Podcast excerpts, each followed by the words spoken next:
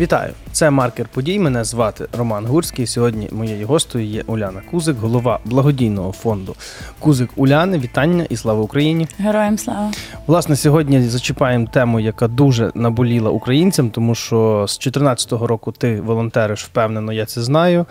З е, початку повномасштабної війни пів України стали волонтерами, і от зараз у нас з'являється така ініціатива, а точніше, це постанова Кабінету міністрів України номер 953, яка мала би. Як каже наша влада, мала би уникати або зробити неможливими різні схеми при перевезенні гуманітарки з-за кордону. Проте дуже багато волонтерів її критикує, тому що каже, що воно навпаки тільки ускладнює нам життя. Давай почнемо з інформаційної складової. Про цю річ е, її ухвалили рік тому. Цю постанову, але про неї нормально розповідати почали буквально менше місяця тому. От ти, як волонтер, скажи, чи це нормальна комунікація, і що ти зрозуміла з того, що тобі намагалися пояснити? Е, ну насправді так і є. Десь близько місяця ми над цим питанням працюємо в штабі і не розуміємо, як далі буде процедура ввезення. Е, ми не проти звітності, ми навпаки за і завжди на цьому наголошували. Але воно має бути якось обґрунтовано і е, ну, волонтери мають бути готові до цієї звітності. Нам би мали чітко прописати алгоритм. А в них так: сьогодні одне, завтра інше. Вчора чотири години ми слухали. Е, їх е, цю міністерство соцполітики спільно з волонтерами. Чесно, ми за 4 години нічого не зрозуміли, як воно буде працювати. Далі створення робочих груп, далі напрацювання. Е, закон все-таки вступає в дію. Е, так, що закон, робити закон, далі? власне, з 1 грудня він вже діє, він вже, він вже працює, а от 22 число людина, яка займається волонтеркою вже 9 років, фактично лишаєшся з, з нерозумінням ситуації. Так, ми не можемо зрозуміти. Е, ми дивилися оцю онлайн-систему, ми її тестили. В принципі, не, нічого такого складного немає. Треба посидіти, трохи побавитись. Це будуть додаткові години зайнятості в людей, які і так розгружають, їдуть, везуть допомогу і ще мають сидіти в цьому. Але окей, ми не проти навчитися, раз треба, зробимо. Тільки хай чітко е, пропишуть, що робити. Бо, наприклад, ми до сих пір не розуміємо, як ми маємо завести транспортні засоби для нашої бригади. Ну от власне транспортні засоби тут є таким найбільшим каменем спотикання. Е, їх не можна згідно з законами України прописувати як гуманітарку, та можна тільки деякі машини, але не всі. Власне, як досі вони возились? Е, ну, Ми всі завозили е, на військову частину. Ми брали лист від військової частини, ми давали лист водієві, який виїжджав, виїжджав через систему шлях від нашого фонду. Mm-hmm. Машина зразу завозилася по декларації на військову частину. Було у нас декілька машин, які ми загнали на благодійний фонд, які зараз використовуються в цілях благодійного фонду, тобто розвозять допомогу на схід і тут по місці їздять. Е, ну от в принципі так було. А тепер ми розуміємо, що на ГО на фонд завозити не можна, але питання як військова частина, тому що тепер листа не потрібно. І я так розумію, командир онлайн сам повинен заповняти е, декларацію. Ну, ну Це, це просто нереально. Це якраз те, чим зараз українські командири мають найбільше ну, займатися. Так. Ну заповняти митну декларацію. Ну це просто нереально. Е, Наприклад, чи є якась можливість? А по-перше, таке питаннячко, зараз перекрили взагалі кордони з Польщею. Ми, ми знаємо ту історію Словаччина, там невідомо, що з себе показує. Чи то якось впливає на волонтерів українських? Ну, стоять, стоять машини. По скільки вже часу?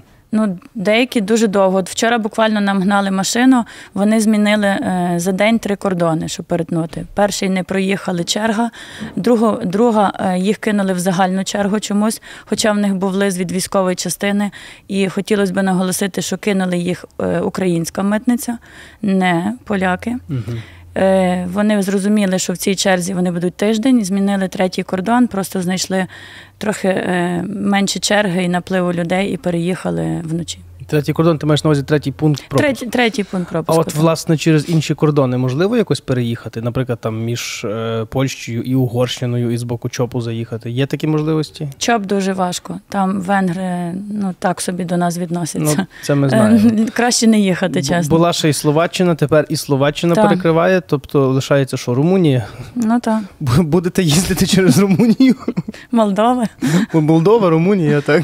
так. Ну, ну бачиш, є є, такі є такі труднощі. А чи можна якось, наприклад, якщо ви везете е, щось по якихось мікроавтобусах розпакувати, а не вести це, наприклад, одним великим вантажем? Чи є така можливість? Ну, можна спробувати. Е, нам, наприклад, деколи заїжджає така допомога з Італії. Ну, перевізників просто чуть-чуть догружають е, якимось вантажом.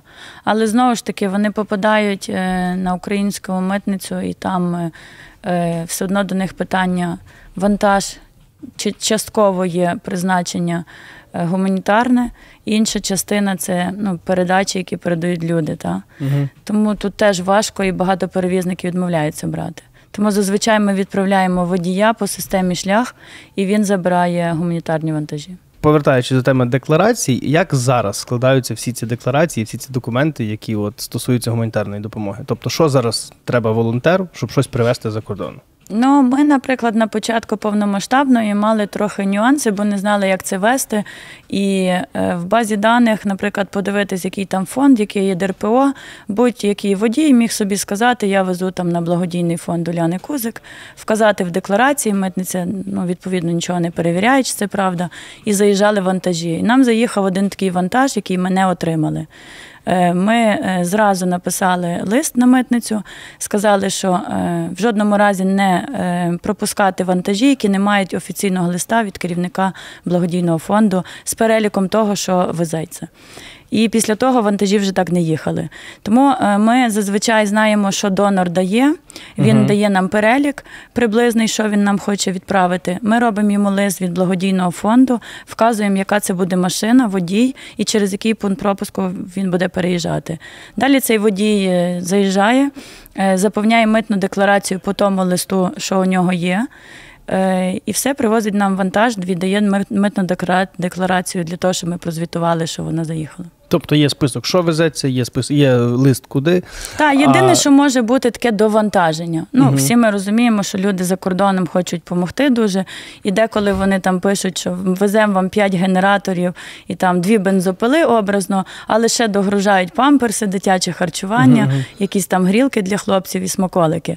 І буває, що вони це не вписують. Або водій по дорозі заїжджає на заправку і докупляє хлопцям батончики снікерс. Ну, образно, так? Угу. І ну, такі речі, наприклад, в листі не вписані. Угу. Але це не є щось таке, е, Бог знає скільки коштує, і я вважаю, що це вже ну, можна і не декларувати, якщо він купив там 50 снікерсів. Ну, а як е, відбувається звітність? Тобто, як е, благодійний фонд звітує потім? Е, далі ми це офіційно передаємо або військовим квитком на військового.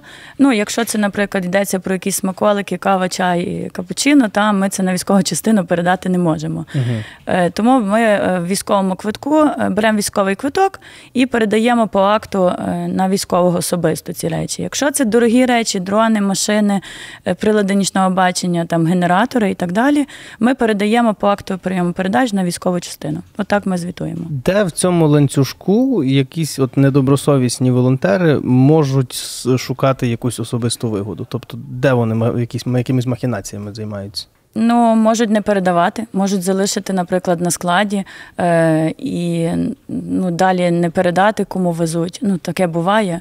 Ну, Наприклад, ми ми як? Ми цільово веземо і ми вже маємо готовий навіть лист від військової частини, якщо це дорогі речі. Якщо це там щось таке незначне, та, ну, то ми вже по ходу, вже коли приїжджає, е, виясняємо, куди передати. Ну, памперси, дитячі харчування, ясно, хлопцям не ну, треба. Ну, ясно, ясно. Ми шукаємо організації, е, які, які забезпечують діток, і передаємо їм теж по акту.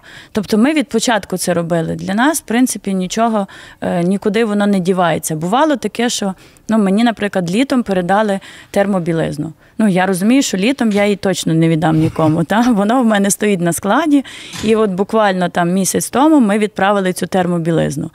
Е, вони зараз прийняли рішення, яке от заїжджає вантаж, і вони хочуть, щоб на протязі якогось періоду часу, чи там 30 днів, чи 40, е, ми весь цей вантаж віддали. Е, отримувачу, ну передали далі, uh тобто на військову частину. Ну я тут вважаю трохи недоречне, тому що дійсно, якщо мені приїде літом зимова форма, то віддавати її на військову частину, яка постійно пересувається, і, не дай Бог, прилетить. Мені ну, краще так, потримати це на складі у Львові до зими, правильно? Угу. Тому тут вони теж мусять щось, якесь рішення. Ну чи ми це на прихід поставимо і будемо тримати до зими? Ну Тут має бути якесь обґрунтоване рішення, і вони би мали це напрацювати е, не місяць тому, а ну, напевно, ще 9 років тому. Вибачте. Я от теж так думаю. Дивись, ми з тобою навіть в цій розмові вже починаємо дещо з'ясовувати так для себе. Тобто, напевно, що ми собі так фантазуємо наразі. Хочуть саме прибрати цю можливість фонду замовити і не передати. Тобто, щоб е, якщо фонд замовляв автівку, щоб в нього відразу було скерування, типу, куди він то замовляє, кому це має їхати і тому подібне. Але знову ж таки, оці от заповнення від е, командирів. Ну, це не, нереально. Це, Ні. це може писати, наприклад, командир, який сидить десь в тилу в штабі. Теоретично. Ну, я думаю, що командир цього писати взагалі немає, де би він не сидів. Ну Мгм. просто в нього зовсім інші е, повноваження, він зовсім іншим має займатися. Е, ясно, що не давати якісь митні декларації. Тому це має бути зовсім інша людина. Але судячи з того, ну я вам так скажу, ну дійсно людей в армії не вистачає. Навіть буквально в штабах не вистачає. Мгм. Тому зараз когось садити на якусь митну декларацію, якщо ми вже це робимо, волонтери, і допомагаємо цим військовим частинам, для чого нас цю можливість забирати і робити знову якийсь оцей бардак? Дійсно, таким чином з волонтера роблять просто кур'єра. Ну так. Ви, Так. Виходить так. І тоді давай підсумовуючи е, таке питання, ти вже частково про нього на нього відповіла. Тобто, в, в- яка позиція твоя, і я думаю, більшості волонтерів? Тобто, ви готові заповнювати всі декларації, робити всю звітність. Просто що нехай би вам це нормально пояснили, і нехай би максимально спростили процес. Так, так. Вони повинні спростити процес і чітко прописати, е, хто що має робити, а не було, знаєте, таке, що одні роблять, а інші не роблять. Ну бо воно так і є насправді. Крім того, вони повинні розуміти, що великі фонди мають багато працівників на фонді і, і дійсно мають можливість когось посадити. А є зовсім маленькі фонди, ну, наприклад, дві людини, та образно. Ну, ну вони повинні якось віднести з розумінням до тих людей, які не мають такої можливості, і спростити так цю систему, щоб вона працювала і їм теж було легше працювати. Ну не можна думати тільки про тих, хто має цю можливість. Треба подумати і про прості такі фонди, які зовсім малесенькі, Так, які а- теж дуже багато роблять, до, до речі. Те, що я казав, фактично у нас май- майже всі стали волонтерами Так. з початку повномасштабної війни, але нашою гостею сьогодні була Уляна Кузик. Дуже тобі дякую за, за цю розмову. Дякую. Це людина, де я особисто можу підтверджувати, що ти волонтер з 2014 року. Дуже багато різних благодійних фондів, дуже багато організацій з тобою співпрацювали. Зараз головна це благодійний фонд Кузик Уляни. Тому, якщо хочете щось задонатити, цій людині довіряти можна. Мене ж звати Роман Гурський. Дякую вам за те, що ви додивились до цього місця. Підписуйтесь на наші канали, поширюйте українське, проукраїнське і українськомовне. Ну і звичайно, не забувайте, наша русофобія чи то русопатія ніколи не буде достатньою.